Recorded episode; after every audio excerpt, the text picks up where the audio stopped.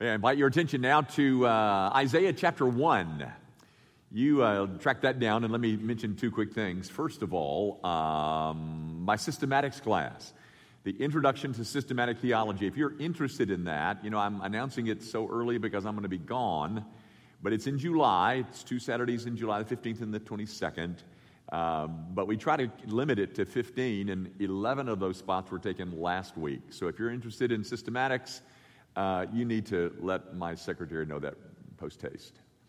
And then um, I do invite you to come be with us right after this service. Uh, it won't take you long. Uh, you won't fill up out there, so you can just nibble on your way to lunch. But it's, um, it's been the desire of Grace Evan for some time to have an outdoor venue for weddings. And that's what that garden is out there. You'll notice that it's arranged so that a wedding can take place. Uh, and then uh, to make it even more delightful, uh, my wife was honored by naming that garden after her. So, Susie's Garden, it's a, um, it's a place of beauty and a place where we hope uh, many will wed out there. Now, um, before I read my text, I want to try to prepare you um, in some ways for it. Um, maybe, maybe by way of warning, I guess, it, it, is, it contains some of, the, some of those severe words found in all of the Bible, which I'm going to try to point out as I read it.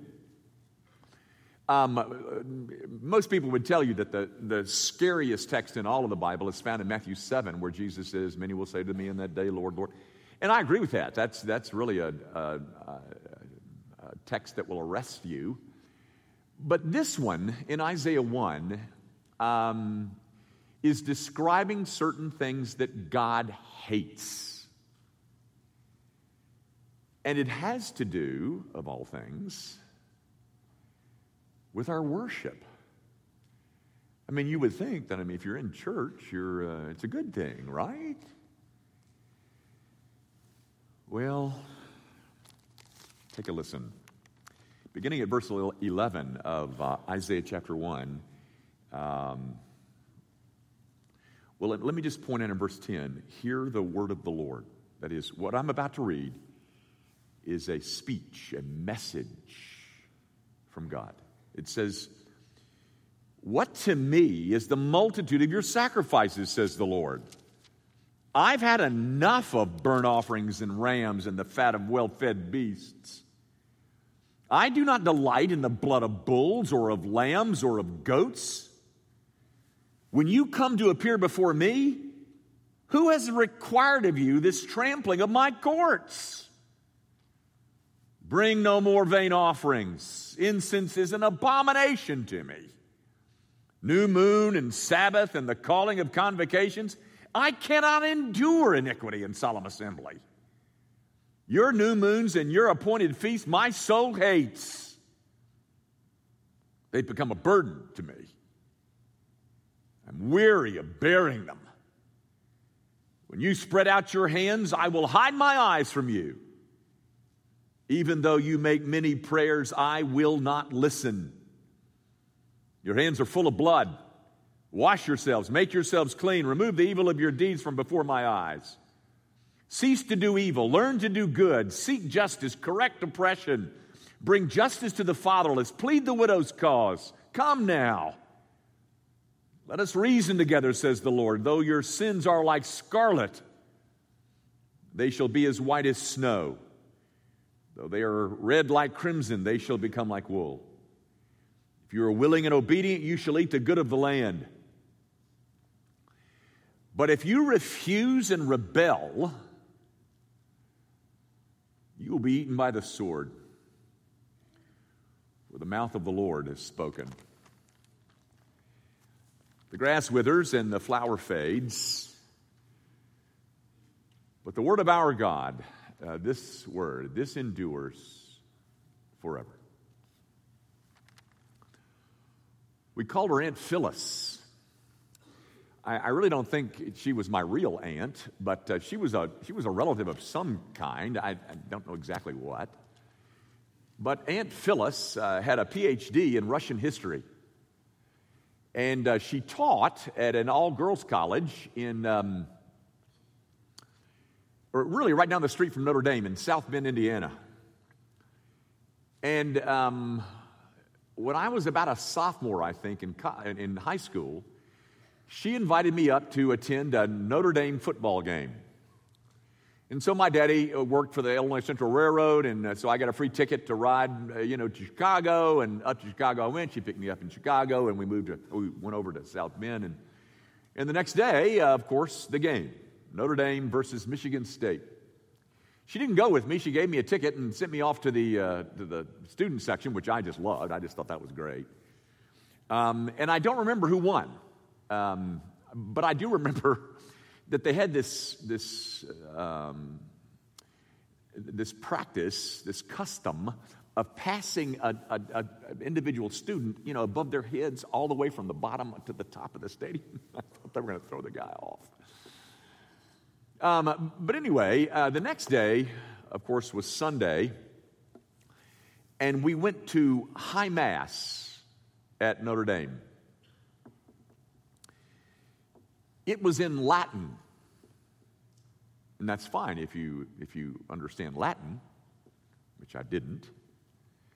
Um, oh, I, I was in a worship service, all right. But it was meaningless. It was meaningless goings on in a church building. Um, I, am not blaming the the Roman Catholic Church for it being meaningless, and nor am I blaming Latin. I'm blaming me. Because you see, the fact that it was in Latin just gave me the opportunity to do, the excuse really, to do what I wanted to do, which was to check out and just go through the motions, which is what I did. It was just, it was a worship service. But it was just meaningless meaningless ritual. Um, and according to this text in Isaiah 1, Israel was guilty of doing that a lot.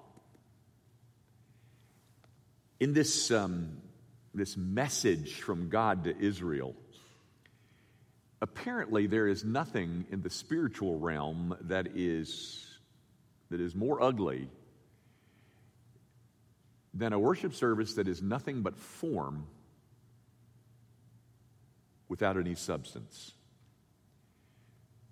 Doing things by rote with a disengaged heart. The, the externals, you know, without the corresponding internals. Um, the, the, um, the, effort on our parts to compensate for what's missing on the inside by uh, having some kind of extravagance on the outside.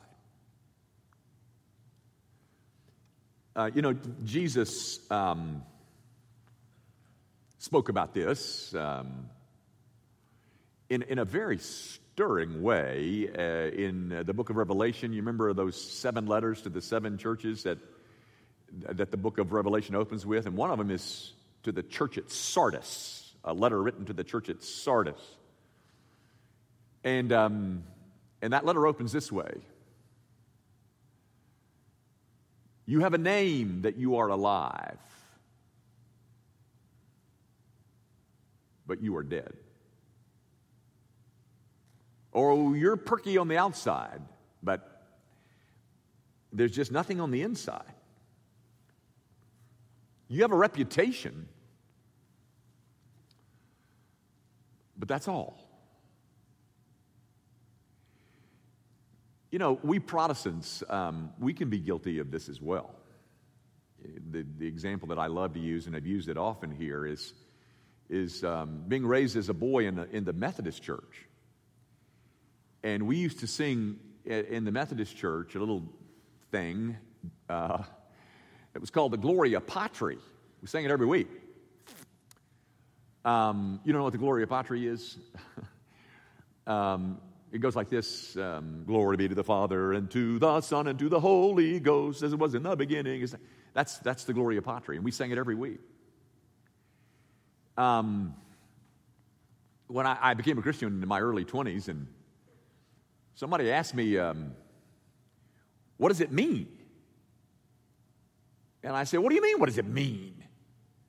I, I, I don't know what it means. And he said, Well, what is the it? It? What it? it? Glory be to the Father, and to the Son, and to the Holy Ghost, as it was in the beginning. The it. What does that it refer to? And I didn't have the foggiest notion. Um, it's an impersonal pronoun. Uh, pronouns all have antecedents. But what was the antecedent of this impersonal pronoun? It. I didn't know. By the way, uh, in case anybody asks you, it's the Trinity.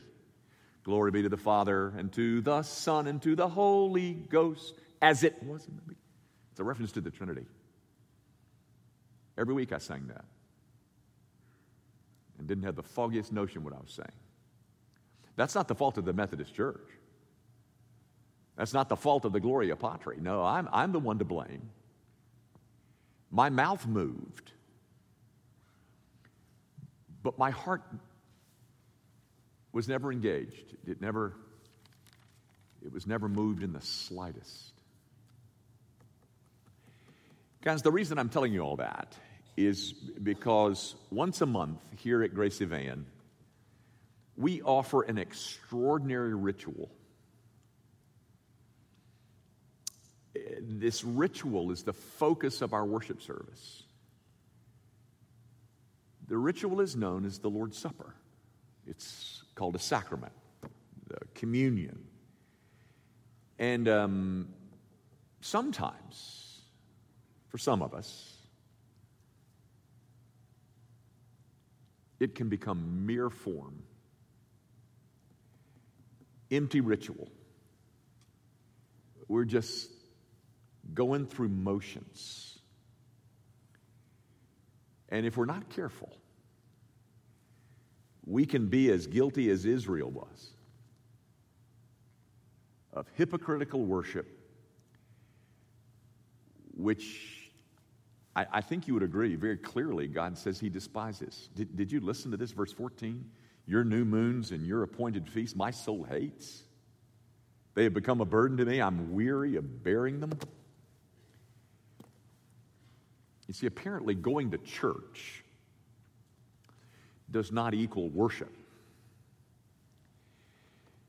Guys, from this text in Isaiah 1, you can see, I think, that the, the intent of all worship was to, to foster a true piety, a, a, uh, a, a humble purity of heart.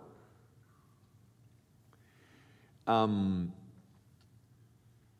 these are not religious motions that we're going through here in this sacrament. Um, this is the Lord's Supper, um, and it is in, it's inviting us to engage our hearts, not just our heads. Gang, there's a drama that is unfolding here because we are symbolically reenacting the event which is the cornerstone of the Christian faith the violent, substitutionary, sin bearing sufferings of Jesus Christ on behalf of his people. There's, um, there's a body being broken here. There's blood that's being spilled here via this sacrament. And that is supposed to move our hearts. Um, why? Because we're remembering uh, again. And this way, this time, we're remembering in a tactile way. That is, we're going we're going to handle some things.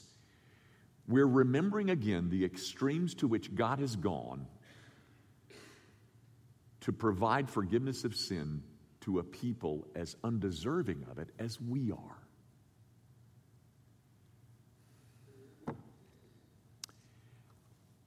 The intent of this ritual, of this sacrament, is to give God's people an opportunity to go directly to Christ, remembering what He has done for us, and to re embrace Him, to re to recommit ourselves to, to praise and to thank and to worship the God of all grace that is on display symbolically in this sacrament. So, my brother and sister, let me invite you to join me in what I hope will be for you and for me a, meaningful engaging, a, a meaningful encounter with the resurrected, living Jesus Christ. Let's pray together. Our Father, I, I, do pray that indeed you will meet your people here, that we will um, find ourselves caught up not in a drama or in a ritual, but caught up in the, uh, the provisions of the gospel, the. Um, the thing on display dramatically being represented through these two common elements. Might you um, meet your people in a personal and individual kind of way? And for those, Lord, that you've led here this morning who have not yet embraced this Savior, might they get a, get a chance to see something that is altogether mysterious a, a sacrament that points us to an event, an event which means life for those who repent and believe. Meet us here, Father. We ask it in Jesus' name.